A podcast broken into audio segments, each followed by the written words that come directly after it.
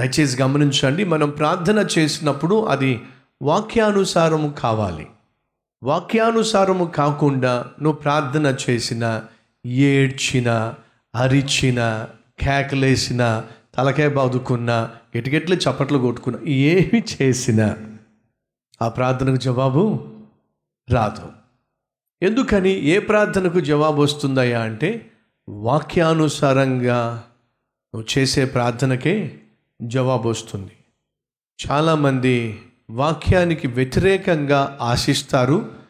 వాక్యానికి వ్యతిరేకంగా దేవుని దగ్గర నుంచి ఆధిక్యతలు పొందుకోవాలనుకుంటారు. వాక్యానికి వ్యతిరేకంగా అడుగుతూ ఉంటారు. వాక్యానికి వ్యతిరేకంగా ఆశిస్తూ ఉంటారు. ఆ ప్రార్థనలకు జవాబు దేవుడు ఏమని ఇస్తాడు ఇది వాక్యానికి విరుద్ధం. నో. నీ ప్రార్థనకు నేను జవాబు ఇవ్వను. ఖచ్చితంగా చెప్పేస్తాడు. సో మీరు ప్రార్థన చేస్తున్నప్పుడు మీ హృదయంలో మొదటిగా ఒక నిర్ధారణకు రావాలి. నేను చేస్తున్న ప్రార్థన వాక్యానుసారమా కాదా? ప్రభు అని యేసుక్రీస్తు ఒక చక్కని మాట అన్నాడు. యోహాన్ సువార్త పదిహేనవ అధ్యాయము ఏడవ వచ్చిన నా యందు మీరును మీ యందు ఏముంది? నా మాటలు. మీ హృదయమునందు నా వాక్యము ఉన్నట్లయితే మీరు ఏది కోరుకోవాలనుకుంటున్నారో దాన్ని కోరుకోండి నేను మీకు ఇస్తానన్నాడు. సో సగం వాక్యం చదివితే కుదరదు. సగం చదివి దాన్ని ప్రార్థన చేస్తే కుదరదు. చాలామందికి ఉన్న పెద్ద సమస్య ఏంటి తెలుసా? ఈ బైబుల్ని పూర్తిగా అర్థం చేసుకోవాలా? ఆ పుస్తకాలు ఈ పుస్తకాలు చదివి వాళ్ళు చెప్పింది వీళ్ళు చెప్పింది విని వాళ్ళని వీళ్ళని చూసి అదే దేవుని చిత్తం అనే మూర్ఖంగా ఆలోచించేవాళ్ళు మానసిక ఆత్మీయ పరిపక్వత లేని వాళ్ళు చాలామంది ఉంటారు. నువ్వు చేసే ప్రార్థన వాక్యానుసారమై ఉండాలి అంటే నీకు వాక్యము తెలిసి ఉండాలి. చాలామంది వాగ్దానాల కోసం బైబిల్ చదువుతారు. మరి కొంతమంది కేవలం ప్రసంగాల కోసమే చదువుతారు. వ్యక్తిగతంగా ఆత్మీయ జీవితాన్ని దిద్దుకోవడానికి దేవుని చిత్తం ఏమిటో తెలుసుకోవడానికి వాక్యము చదవడము అనేది కేవలము క్రీస్తు రక్తములో కడగబడి క్రీస్తునికి ఇష్టముగా నేను జీవించాలి అని ఆశపడే వారి జీవితంలోనే సహజంగా చూస్తాం. అప్పుడు దేవుడు ఏమంటున్నాడంటే నా వాక్యము మీ హృదయంలో ఉన్నట్లయితే హృదయము నిండిన దానిని బట్టి నోరు మాట్లాడుతుంది. ఇప్పుడు మీ హృదయంలో వాక్యం ఉందనుకోండి మీ నోరు దేన్ని కోరుకుంటుంది? హృదయం ఉన్న వాక్యానుసారంగానే మీ కోరికలు ఉంటాయి వాక్యానుసారంగా మీరు ఏం కోరుకుంటున్నారో కోరుకోండి నేను మీకు ఇస్తాను. అర్థమైందా?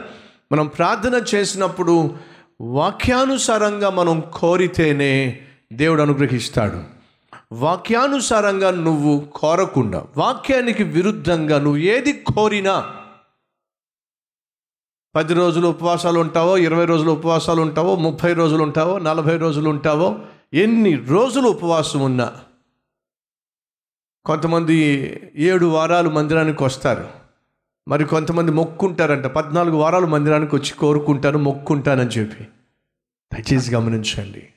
దేవుని మందిరం చుట్టూ ప్రదక్షిణలు చేసినా లేదు దేవుని సంధికి వచ్చి ఎంత గోజాడినా ఎంత ప్రార్థన చేసినా ప్రాధేయపడినా ఏడ్చిన కన్నీళ్ళు కార్చిన ఒకటి మాత్రం వాస్తవం.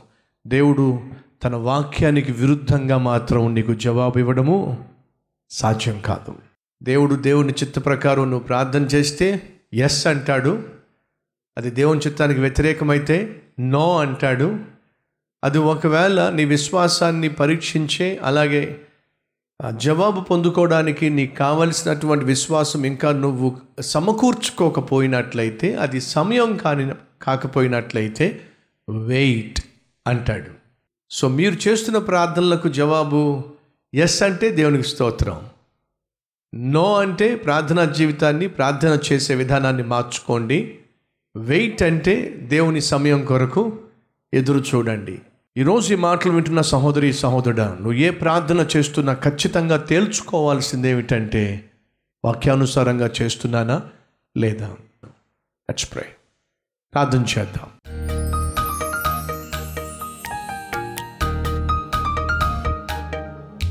పరిశుద్ధుడమైన తండ్రి నీ చిత్తానికి వ్యతిరేకమైన వాటిని మేము కోరుకున్నట్లయితే అది మమ్మల్ని ఇంకా ప్రభు నీరుగా చేస్తుంది కాబట్టి ఇక నుంచి మేము నీ చిత్త ప్రకారము ప్రార్థన చేసి జవాబులు పొందుకొని ధన్యజీవులుగా జీవించే భాగ్యాన్ని ఇవ్వమని ఎందరైతే నీ చిత్త ప్రకారము ప్రార్థన చేస్తున్నారో వారికి నువ్వు జవాబు ఎస్ అని ఇస్తావు లేదా ఎదురు చూడు నిరీక్షించు శ్రేష్టమైన దాన్ని నేను నిర్ణయించిన కాలమున ఇవ్వబోతున్నాను.